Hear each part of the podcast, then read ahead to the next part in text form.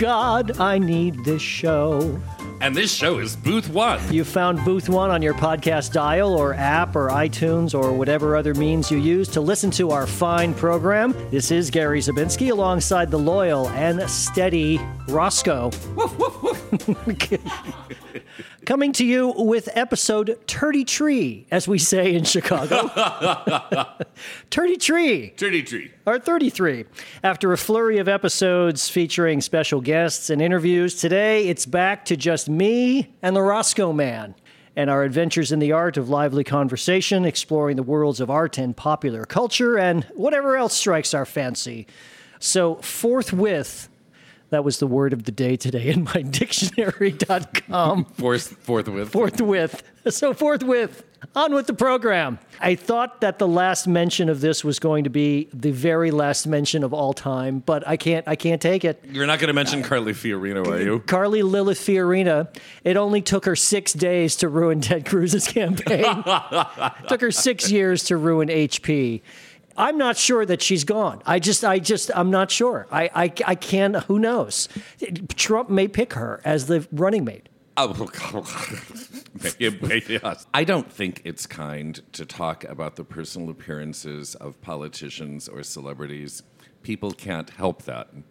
That having been said, I recently read about Carly said someone said with all of her plastic surgery and her apparent inability to eat food that she looks like an anorexic jackal. Jackal. jackal.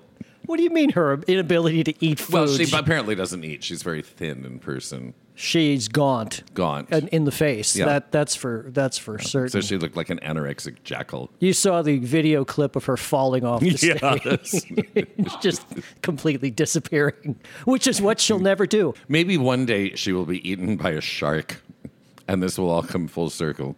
That would be amazing. That would probably be the greatest story. We would have to conclude the Booth One podcasts on that story because where else could we go? Dri- drop our mics and disappear into the hinterlands. we have gotten some fantastic feedback from our last two episodes. The uh, Sister Helen Prejean interview has just lit up the A list mailbox on our Booth One site. And even more than that, the Chita Rivera interview has gone, well, I won't say viral, but it's getting to be legendary. I was thinking about it the other day. We're a couple of weeks removed from having talked to Chita, and I was thinking back on what a privileged and amazing experience it was that I didn't fully appreciate at the time. Many people commented and said that you both, you and I, Roscoe, sounded so relaxed and at ease with her, and they would have been a nervous wreck. Well, I was kind of a nervous wreck. I, I, I don't know how you felt about the whole interview. Well, I, I think it's like stage fright. I, I had some stage fright, but it- you have been on stage. I have been on stage, and you just learn that you can't give into it. You just act as if and pretend that you know what you're doing, and and make the fear go away. Well, and she put us at ease the moment she walked She in the room. She she did not sashay in and say, "All right, boys, let's get to it. I got five minutes for you." She, wa- she walked in and said, "I'm Chita." And we're like? "Yes, yes, yes, you are." and I guess she was smaller than I anticipated. tiny. tiny. You know, I, I held back a little. I let you do a lot of the talking at the beginning, and then started talking insipidly about lying that I would eat Thai food three times a day. That was brilliant. well, and it wasn't actually a lie. She she looked at me and she said I looked Mediterranean or Italian. Yeah, Yeah, like and- Italian. She, and she and, thought and my segue for that is that actually my mother is Dutch, and we were talking about food, and my mother once prepared a traditional Dutch side dish, which is that you boil kale and you mash it into mashed potatoes. And it gives you light green mashed potatoes, which is about the most repulsive thing you've ever seen in your entire life. My parents nearly divorced over it. Sounds like something they serve at McDonald's around St. Patrick's Day. yes, he, my, my mother put it on the table, and my father goes, What is that? And she said, Whatever the official name is. And he said, I forbade you from serving that to me 25 years ago.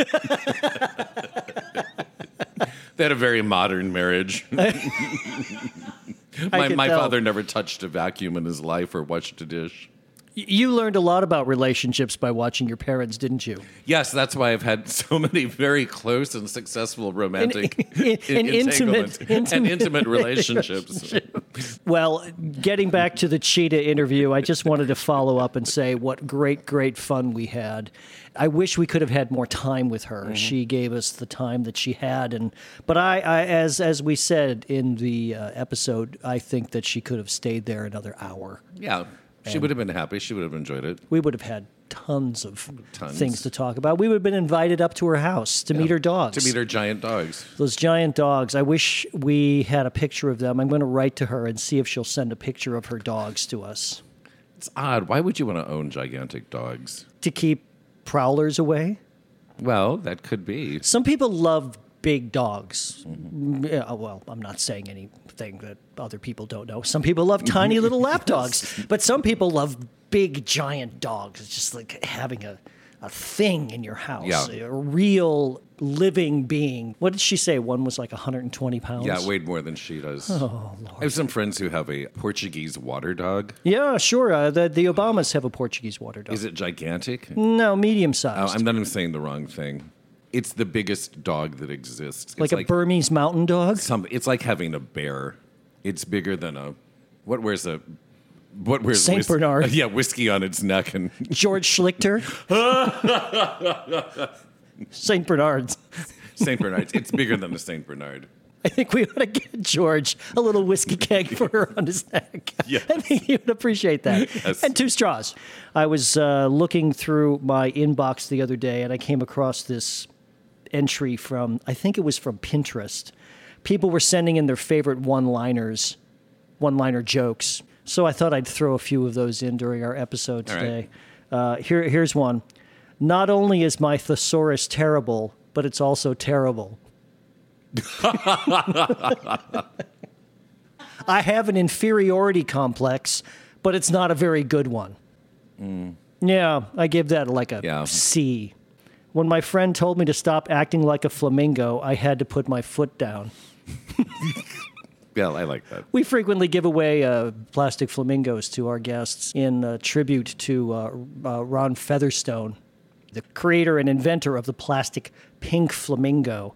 We didn't give Chita a plastic pink flamingo. I didn't. I couldn't figure out how to transport those to New York. well, and I also think if you have like the Congressional Medal of Honor or the Presidential Medal of Freedom Yes. and two Tony Awards and, And the Kennedy, Kennedy. Senator Honor, and if you'd handed me a pink flamingo, I would have thrown it at your head. Those dogs will rip it apart in the front yard.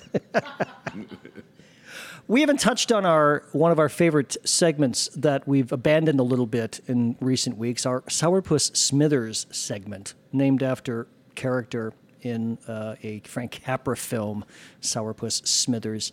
I ran into one the other day, walking down the street, a family with a double wide stroller, and they were all walking six wide because they all wanted to talk to each other at the same time. I'm approaching, and I'm approaching slowly, and I'm like, Do you see me? Do you see me? Do you see me? I need some space to walk. never, never, ever did they in any way make a move to kind of duck out of my way or give me space on the sidewalk. so, did you cross body block them?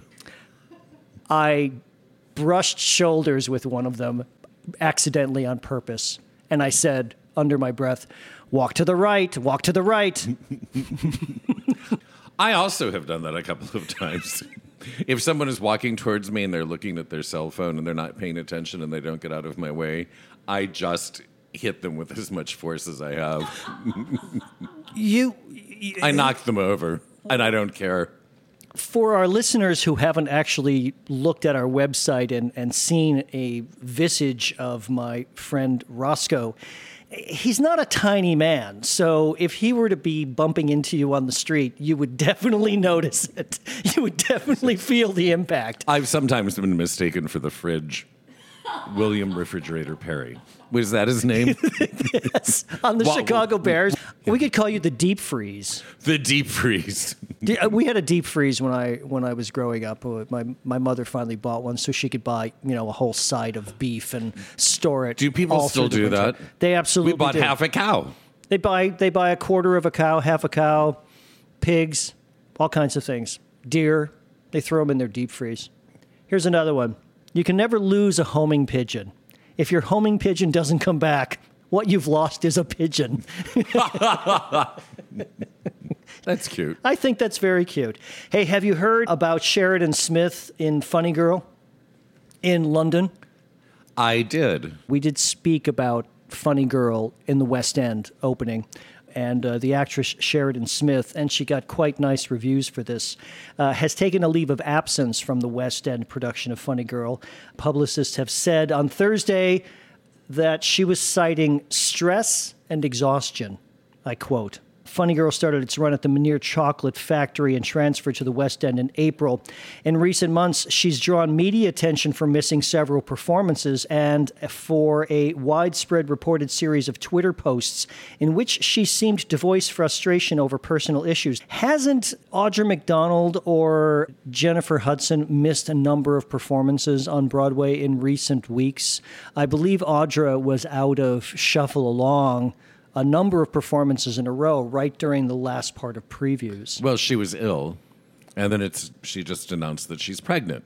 So she's leaving the show earlier. She's going to leave the show to do Lady Sings the Blues in London, which is not what it's called. Lady Day. Lady the, Day. Lady Day. At the, they're rewriting it. She's going to do a new production based on the Diana Ross movie. Lady Day sings the blues, the Lady Diana Day Ross story as told by Yes. Audra Yes. So she was taking time off because she was going to do the, that show in the West End. Now she's announced that she's pregnant. So she's going to stay in the show through July. I don't think women who are pregnant should be tap dancing. You don't want to jostle that baby around. Well, I think you're speaking from the wrong end of the stick, if you, if you don't oh mind Oh my my- saying so. That's my favorite one liner for today. who are we to who are we to judge? My mother drank Manhattans and smoked until like two hours before I was born, and then I think she only stopped because the hospital suggested that the that the bed sheets were flammable. yeah. and I'm pretty sure. And we can see how that worked out. Now she didn't tap dance while sh uh, she was pregnant with me. I, I admit that, but at some point she's probably going to stop tap dance. Have Have I ever told you that my mother fell in love with the smell of lighter fluid, and that she would sniff lighter fluid while she was pregnant with me? this is a true story. She found it comforting. You've never told me that story, but it explains an awful lot. Explains a lot. Well, uh, Miss Smith, getting back to her, she pulled out of several performances this week. And when the Daily Mail in London suggested that she had missed Monday's show because she had failed to win a television BAFTA award on Sunday night, Miss Smith voiced frustration in Twitter postings directed at the media. She'll be on leave for two to four weeks. So if you were planning on catching a plane to London to see Funny Girl anytime soon, I'd postpone that. The actress Natasha J. Barnes will temporarily replace her in the show. I still have high hopes that that's going to come to Broadway next year. I don't know if it will be with Sheridan Smith or not. It might have to be somebody else. I don't really want a British person playing Fanny Brice. That rubs me the wrong way. Can't we find an American to do that role? Jessica Mueller, Jessica Mueller. she could do it. She could. Yeah. She's just old enough to kind of, I think, pull that off. I mean, she's quite a young actress, but I think that she's got a gravitas and a maturity about her that she could pull that off. I saw her on uh, the Colbert Show the other night. I thought she was absolutely delightful. Again, don't go to London anytime soon to see Sheridan Smith, but I think Funny Girl will be here next season. Another one liner that I came up with here is this is one I think that you'll very, very much like. Who is that Rorschach dude? And why is he so good at drawing pictures of my mother beating me? we went to see a show at the Writers Theater up here in our local community of Glencoe, Illinois. It is their second show in their new theater. This is in the smaller black box space, the the inaugural show in their uh, Gillian Theater. It's called about 99 seats or something like that, and it is a parody done in association with the Second City here in Chicago. It is called hang on to your hats Death of a Streetcar Named Virginia Woolf, a parody. Well, we went the other night. They were kind enough to offer us some press tickets. And I think you and I, Roscoe, laughed till almost we wet ourselves a couple of points. I was going to say that. It was hilarious from almost without flagging from start to finish. It was a semi plotted production that takes place in a house in New Orleans, hence the streetcar reference. Stanley Kowalski and Blanche Dubois play prominent roles in it. Then enter stage right Willie Loman from Death of a Salesman, who happens to be stopping by New Orleans trying to sell some stuff. Uh, his two sons, Biff and Happy, Biff and Happy. make a brief appearance, and they are hilarious. And they all interact. All the characters interact with each other. They're not pretending that they don't know each other. And then, uh, you know, ten minutes later, we meet this couple on a train, and it's George and Martha. From Who's Afraid of Virginia Woolf Yeah. on a train going to Yeah. New Orleans. Why are yeah. they on the train? Why Where- are they going to New Orleans? to look for their son, to visit their son. to visit their son, their imaginary son. their imaginary son. and there's the narrator. There's the narrator from Our Town, Thornton Wilder's stage manager. Yes, uh, he calls himself the narrator in this show, but yes, he's the stage manager character, and he leads us through this parody. If you know the shows, these plays, and other Tennessee Williams or Edward Albee or Arthur Miller plays, as well as you and I do, uh, Roscoe, and there were a number of people in the audience who did, you would find it to be hilarious from top to bottom. Uh, the references are clever and subtle sometimes not so subtle, sometimes big big hammers over your head, but they play it beautifully. They play it very straight. And they, they try to just keep in their characters. They don't mug to the audience all that much, uh, though the narrator, stage manager character kind of Does. makes some in joke references. But I found the whole thing very funny. Can we talk about Jennifer Engstrom, Please. who played Blanche Dubois? Here- heat, here's the heat, the heat, the, the heat, heat. gets you So like a jaybird mocking you while he's eating the pecan pie, steaming on your windowsill. that was pretty good. Thank you. It's one of the only lines I remember. So here's the story with Jennifer Engstrom. She's a widely respected Chicago actress. We've talked about this on the show before. Some years ago, Writers Theater did a production of A Streetcar Named Desire. She was the understudy. The woman who was playing the lead, Natasha Lowe. That production, Chris Jones in the Chicago Tribune wrote recently again.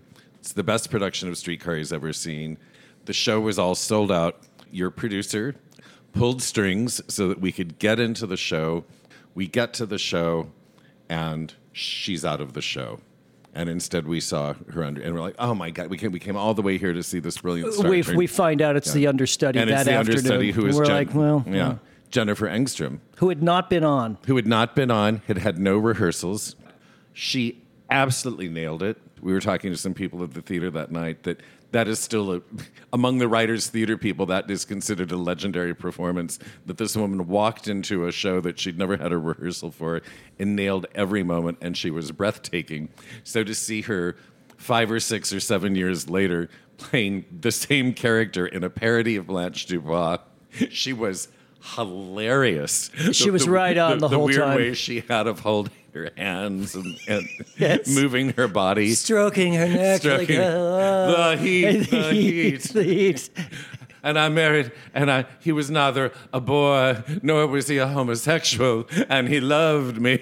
Just wildly funny. Yeah, it was. I enjoyed myself immensely and would have enjoyed myself maybe even more if I had a big cocktail in front of me while I was watching it. Yes. There were a lot of people in the audience who were with a group who were wearing name tags. They, they had come on a tour of the theater mm. beforehand, and there were a couple of women sitting next to me who had foreign accents. Either they were Polish or Czech mm-hmm. or something, and I'm not sure they got many of the inside jokes. Yeah, so that would be rough. As usual with the Writers Theater, however, this piece is beautifully produced, extremely well cast, beautifully acted. Costuming is spot on. The small set that they erected to represent various locations in this New Orleans house, or the train, or the, or the, the graveyard from Act Three of our of our town, it all worked really, really well. It was all very, very clever. Great sound design too. The best sound effect I've heard all season in several seasons is when the guy playing Stanley Kowalski first grabs a beer off this table and he opens the bottle cap between his pectoral muscles on his chest. And there's this great sound effect of a beer bottle being opened. And then later on, towards the end of the play, Blanche Dubois does the same thing between her ginormous breasts. It's the perfect Yes. sound. And the timing of it was just absolutely uh, impeccable. You're Right. right, great sound design. What a terrific space. I mean, Glencoe, what a what a great what a great facility to have in your backyard. Can't wait to see the next show. And uh, Company. That's going to be in the large theater. We talk about writers a lot because they're a bunch of our favorite people, and we love going up to Glencoe. Uh, I have a couple of other one-liners for you, by the way, Roscoe. Yes, before we move I'm on, ears. alcoholics don't run in my family. They mostly stumble around and bump into things. I'm not laughing. it would be funny if if you it was improv. If you were talking to me and I said, "You know, Gary, alcoholics don't run in my family. No, They bump into the furniture." a nurse finds a rectal thermometer in her pocket, and she thinks. Some asshole has my pen. I think that's a good joke. I think that's a good one. Hey, I didn't write these. I just I- pulled I- these know, out are you 14? Are we 14 today, Gary? What what are we going to talk about now? Women's breasts? Oh, we just did that. Oh, that's right. I don't know. I'll think of something. All right. I want to revisit our amazing experience in New York going to Hamilton. During our Chita Rivera visit to New York, we were able to score a couple of seats, tickets to see Hamilton, and I've been recounting that experience, just astounded at our luck and good fortune. Have you had much response from people that you've talked to that said, "Yeah, I was in New York, and uh, yeah, I ca- saw a couple of shows. Um, one was uh, what was it called? Washington, uh, Jefferson, no, Hamilton." And then what do they do? their, their jaws drop, and usually they're not happy for me. usually they're mad because they didn't get to see Hamilton. Although surprisingly, I work with several people who've seen Hamilton, who just had the foresight to order tickets early. One woman I work with, they sat in the balcony. She said, I, I sat behind a woman who had a rather large hairdo, and I had to keep moving. She went with her mother, and her mother had read about this somewhere that because the the album is so popular, and I, I do you hear this from people that they're obsessed with the album or their children are obsessed with the album. I know a guy who has a ten year old and a twelve year old, and they the children have the album memorized. They listen to it over and over and over. Really? Yes. I work with another guy. Uh, maybe he's 27 years old. He's not the kind of person who has Chita Rivera and Bye Bye Birdie on his playlist. He probably doesn't own a Broadway cast album except for this one, and he's obsessed with it and has listened to it over and over. So when, when my coworker, Emily, went to Hamilton last week, the woman next to her sang along for much of the show. I'm still upset that I didn't shush the woman who was singing along with she- Chita next to us. named- The Cafe the Carlyle. Cafe Carlyle. I am guessing it's the most expensive nightclub in America today. It, if it's not the most, it's got to be right up there with the top Right. three. So it's extremely Tony. It's y- you know I had 19 pieces of silverware on either side of my plate, white linens, starched, beautiful flowers, polished. Crystal, crystal. Everything is as top drawer as can possibly be. And we were seated next to a couple who had a, they were at a corner booth and they seemed to be, I thought they were important. They seemed to be well put together. Well, because the woman was a little short, she had some heads in front of her. Halfway through the show, she began to stand on. Did you notice this? I noticed she, was- had she took her shoes off. she took her shoes off and was standing in her booth and sitting on the ledge like like she was at the Daytona 500 watching a, a car race with a beer and a box of popcorn. Lady, you were you know, and, and jaquette is required at the Carlyle. and she began to sing along. And what amazed me most is that she was singing along with some fairly obscure songs. And her male companion, meanwhile, was sitting there completely amused by her.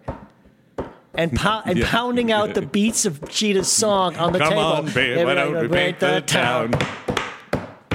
And all that jazz. I'm like, I'm like, shut up. And, and like, what- Shut up! I didn't pay four thousand dollars to hear you sing all that jazz. Wait, where was the maitre d'? Where were the house detectives? Oh, they were the two most annoying people, and you kept engaging them in conversation. I- you were sitting next to them, closest to them, and I don't know why you did not defend our group's comfort by saying, "Hey, shut up." Uh, you know, if I hadn't talked to them earlier, I, I- it would have been easier. That's right. was- You chatted them up during I dinner. I chatted them up at the end of dinner because I had my back to the stage and I wanted to sit on the banquette and face the stage, or I could have just turned my chair around, which would have been a better option. But I thought it would be. I frankly thought he was in the mafia, so I thought I should befriend him. You were afraid of leaving Cafe Carlyle in cement overshoes or something. Yes, I yes. see. I see. And then he made some some remark about should I be nervous that you're talking to my wife?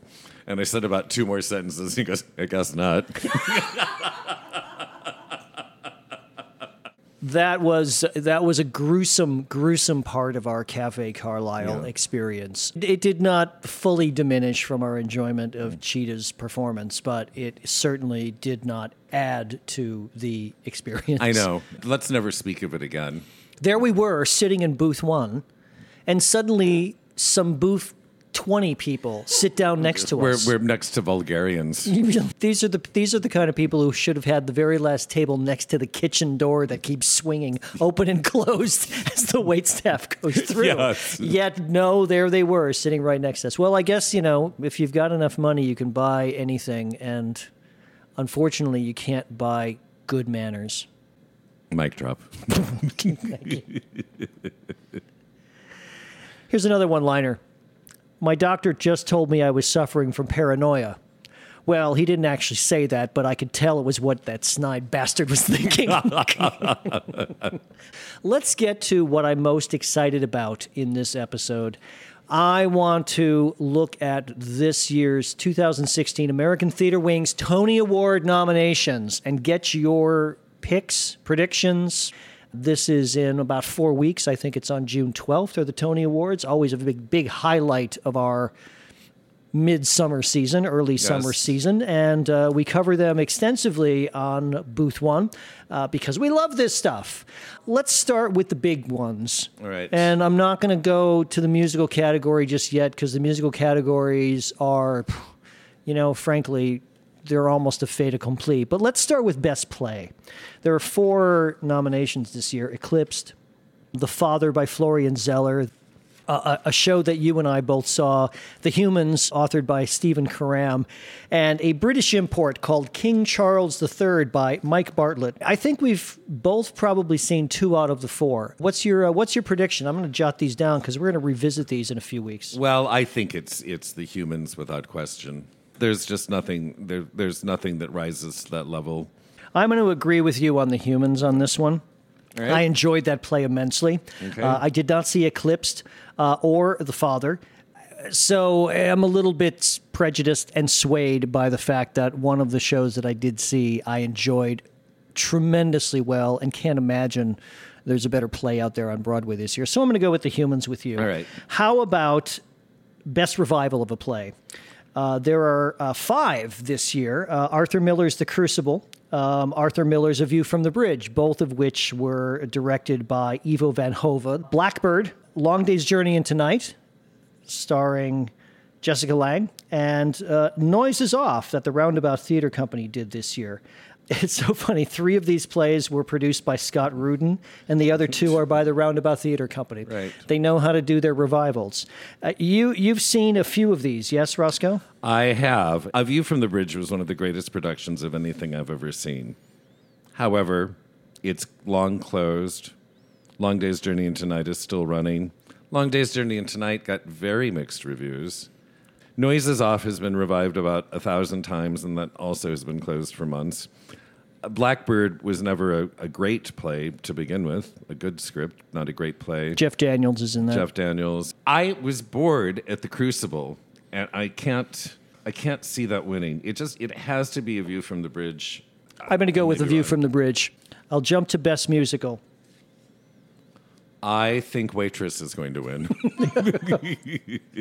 Bright Star Hamilton School of Rock, the musical Shuffle Along, or the making of the musical sensation of 1921 and all that followed, based on the novel Push by Sapphire, and Waitress, uh, Hamilton.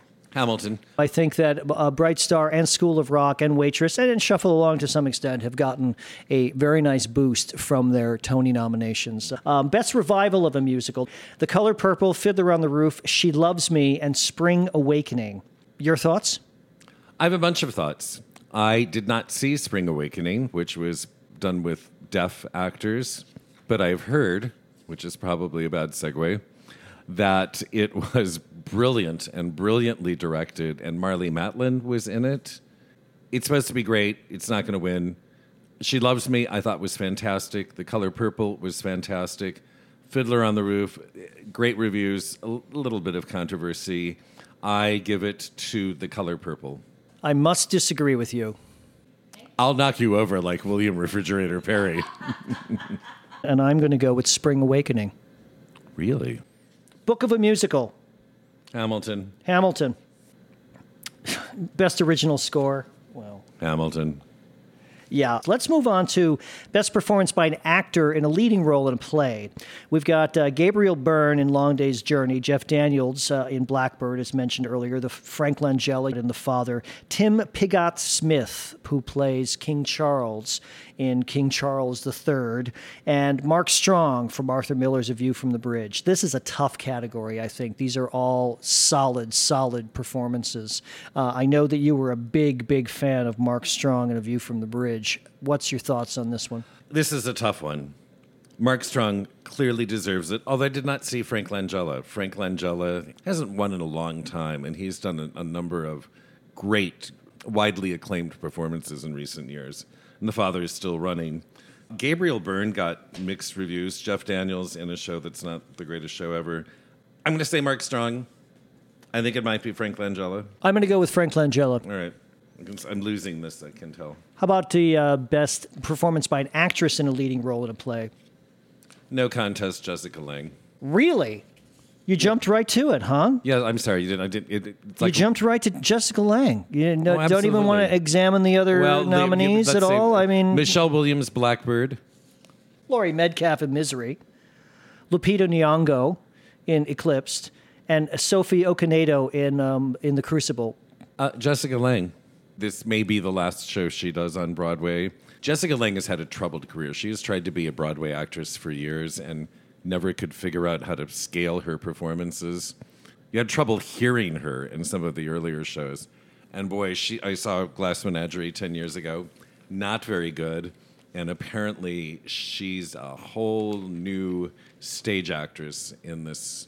It, I think it took a lot of people by surprise. I, I, I'm in agree with you. Let's let's do a few more here. Let's do right. some of the biggies. Best performance by an actor in a leading role in musical. There's Alex Brightman from School of Rock, Danny Burstein from Fiddler, uh, Zachary Levi from She Loves Me, uh, Lin Manuel Miranda in Hamilton, and Leslie Odom Jr. also in Hamilton. He plays Aaron Burr. Your choice? I'm going to go with Leslie Odom. I'm going to go with Leslie Odom as well. I thought that his not only is the part so superbly written and has a lot of depth and nuance and journey to it, but he's tremendously He's good. he's tremendous. Best perform- Lin Lin Manuel Miranda will have plenty of Tonys to take home. Best performance by an actress in a lead role in a musical: Laura Benanti in *She Loves Me*, um, Carmen Cusack in *Bright Star*, Cynthia Erivo in *The Color Purple*, Jessie Mueller uh, in *Waitress*, and uh, Phillipa Soo in *Hamilton*. She plays uh, Hamilton's wife, Eliza. Now, we did not see Phillipa Soo; she's left the show, but she's nominated. What's your choices here? Uh, I think it has to be Cynthia Erivo. She's she receives received magnificent reviews on The Color Purple. Uh, this didn't happen the night I saw it, but apparently most nights she gets a standing ovation for her big 11 o'clock number, which is very unusual for someone to get a standing ovation in the middle of the show. But she is phenomenal and knocks it out of the ballpark. Uh, but I loved Carmen Cusack, but I don't think that's a Tony Award winning role. Laura Benanti was delightful in She Loves Me, but the color purple, you just weep for what happens to that character. So she has not not the the strength of the role going for her as well. I'm going to go with Phillipa Soo in Hamilton. Really? Yeah. All right. Yeah, we'll see how that goes. Let's move on to uh, featured roles in plays. Um, we have uh, Reed Birney in The Humans. Oh boy, was he good. Uh, Bill Camp in The Crucible. David Furr, Noises Off. Richard Goulding in uh, King Charles III. He plays Prince Harry, I believe, in the show. He's awfully good. And Michael Shannon, our pal Michael Shannon, uh, Chicago actor, Long Day's Journey and Tonight. He plays Jamie in Long Day's Journey. Your choices? Uh, Your Reed, choice. Reed Birney. I'm going to go with Richard Goulding in King Charles III. Oh, all right. featured role in a play by an actress. Um, we have Pascale Armand in Eclipsed, Megan Hilty noises off, Jane Howdy Doody Shell in The Humans, uh, Andrea Martin in Noises Off, and Saycon Sengbloh in Eclipse. And uh, forgive me if I'm not pronouncing that exactly right. Um, your choices there? Oh, Jane. Jane, Jane, Jane. I, I will. I will go with Jayne Houdyshell as well. Uh, she's a popular actress in New York. I'm sure she's never won a Tony before. She was in the revival of Follies a couple of years ago. Yes, yes. And and you just love her. She's a familiar face. Just you just love her character. You do. Very tough category here. Someone's going to go home disappointed unless they all win. Uh, best performance by an actor in a featured role in a musical. Not only do we have David Diggs from Hamilton, who plays Lafayette and Thomas Jefferson. it's an amazing role. But you've also got Jonathan Groff from Hamilton, who played King George, uh, and Christopher Jackson from Hamilton, who plays George Washington. And the other two are Brandon Victor Dixon in Shuffle Along and Christopher Fitzgerald in Waitress. Well, it's between David Diggs, who was oh boy, they were both so good. It's between David Diggs and Christopher Jackson for Hamilton. Jonathan Groff is out of Hamilton, and that's a small role that you know has two funny numbers. I'll go with David Diggs because he plays two roles. I am going to go with Jonathan Groff in Hamilton because I realize that it's small ish compared to some of the others, but he does make several very significant appearances. And every time he walks on stage, the show stops cold. How could you be a better featured actor than to stop the show cold? I'm, I'm, gonna, I'm gonna go with Jonathan Groff on this one. But he wasn't. In, he's not in the show now. He is wasn't- in the show He's not in the show, and he wasn't in it very long. Uh, not very long, but long enough to get this nomination. Best performance by an actress in a featured role in a musical. And the nominees are Danielle Brooks in The Color Purple, Renee Elise Goldsberry in Hamilton, Jane Krakowski, She Loves Me, Jennifer Simard in Disaster. that must have been quite a performance in, in, in that show to get a the nomination. only nomination from that show. And Adrienne Warren in Shuffle Along. This is an interesting category because they're all fairly equally situated, I think, except maybe possibly the disaster actress Jennifer. Uh, what what's your what's your choices here? I will go. Who does she play in Hamilton? She's the she's the other sister Angelica. I, yeah, I have to go with her. I'm going to go with her as well. Renee Elise Goldsberry.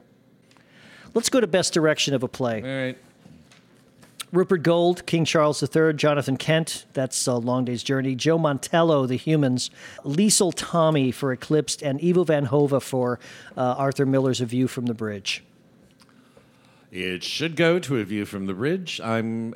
Uh, mm, mm, uh, uh, I think it'll go to Joe Mantello for the humans. Just, just let the humans take home a basket full. and That'll be for a long nice. I'm going to take View from the Bridge, yeah. and we'll see how that goes. Direction of a musical, Oh, it- Hamilton. I think without question, don't you? Yes, no question. And a best choreography, Dames at Sea.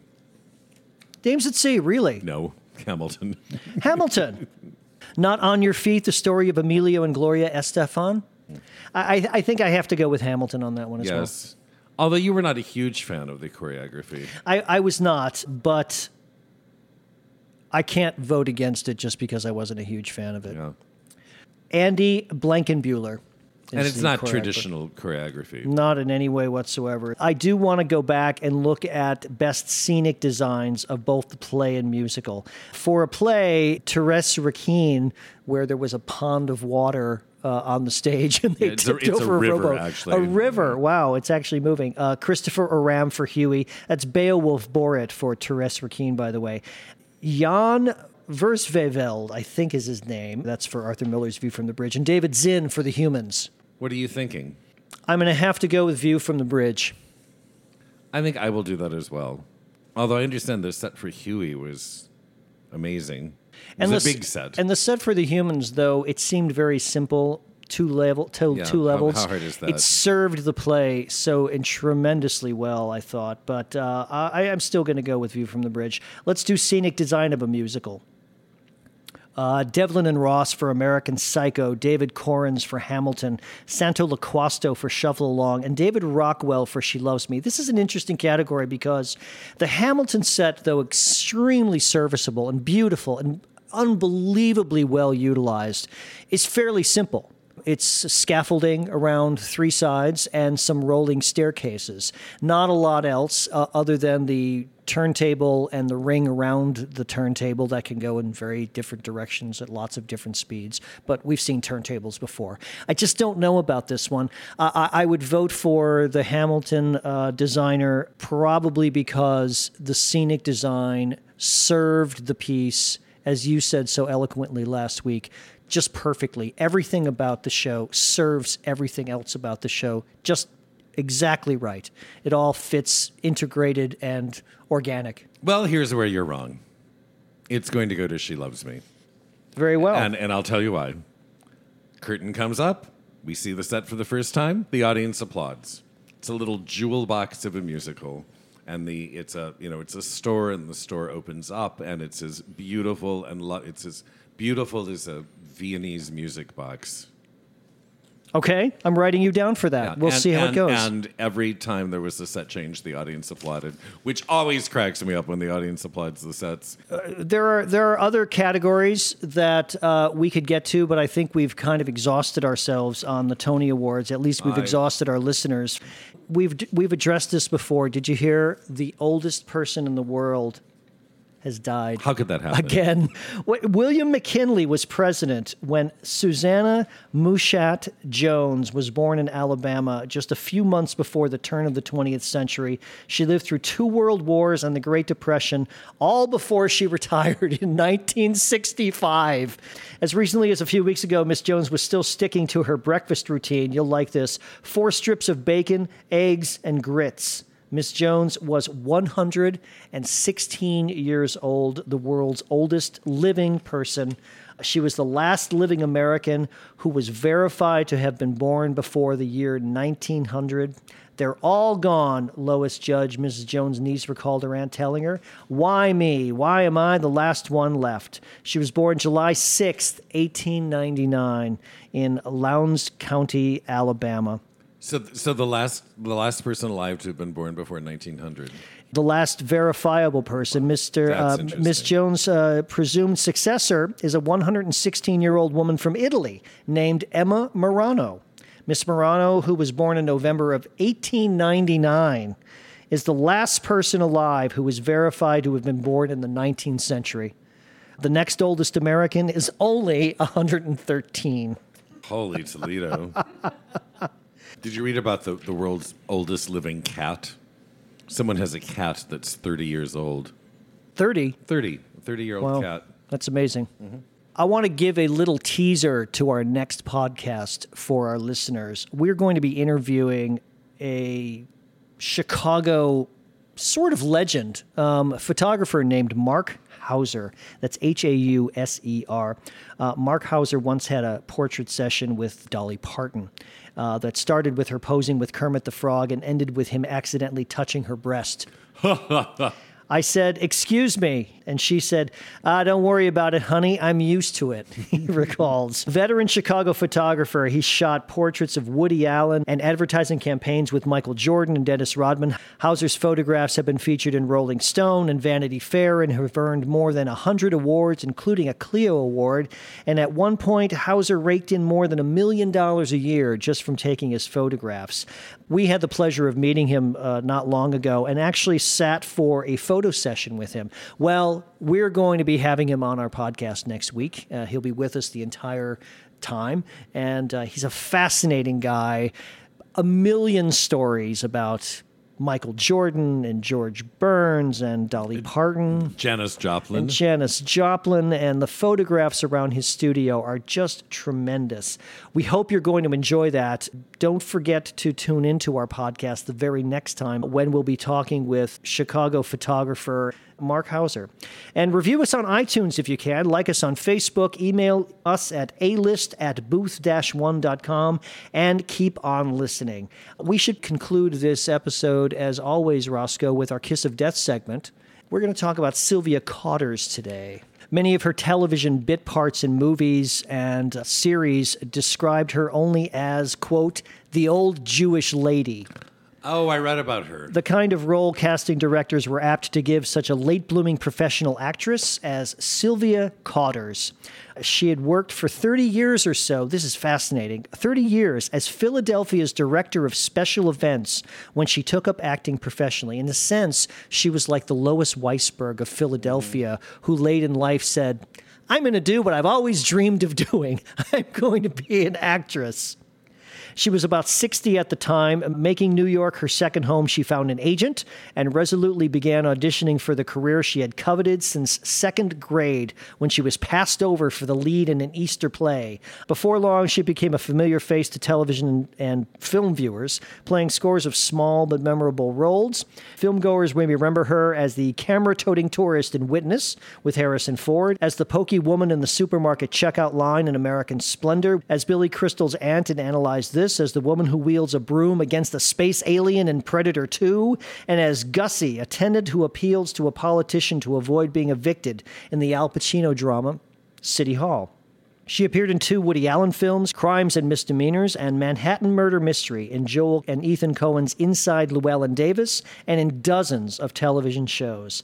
On the HBO series The Sopranos, she deftly adjusted her range to play Mrs. Conti, an old Italian woman who shocked Tony Soprano by unleashing a vile outburst at noisy neighbors.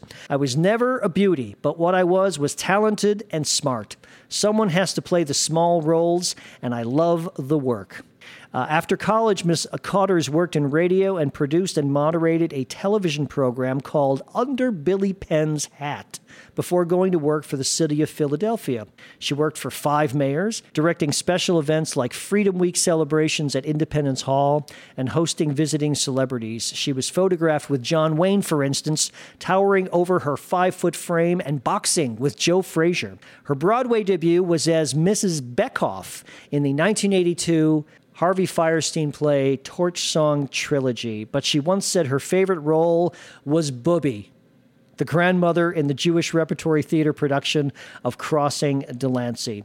Miss Kauders never planned to retire. Just a few weeks ago, she acted in a production of Neil Simon's Lost in Yonkers in the community room of her Philadelphia apartment building. we could put on plays in our apartment building, Roscoe. We've got a big enough lobby. She chose that play, she told friends, because it was probably one of the few in which she had never performed the role of grandma. Sylvia Kauders, 94, late blooming actress, played lots of Jewish mother characters. Yes. After the age of Did 60. you, did you recognize her? I did. As soon as I saw the photograph, I said, I, I know this woman. I can't believe she was 94. Right. Very brave of her to take up a new career at that point in life. It may happen to me. You're going to go back to acting? I may be an old Jewish man in the movies. Oi. Oi. I think we should listen to Hamilton and learn how to rap. And then we could perform one of those numbers on our podcast. I just happen to have the original cast album right here next to me, and we'll be able to rap the whole thing soon. Yeah. That, that'll be a sight to behold. That will be an oral pleasure for our listening audiences. Any last words of wisdom, Roscoe? Go away, Carly Fiorina. Thanks for listening, everyone. Like us again on Facebook or iTunes and email us your thoughts and uh, responses and opinions and reviews. Thanks, Roscoe. A very nice episode. All right. Thank you, Gary. Good luck on your Tony Award picks. Thank you. You know, there's $50 on this. Take care, everybody. This I has been that. this has been Booth. One.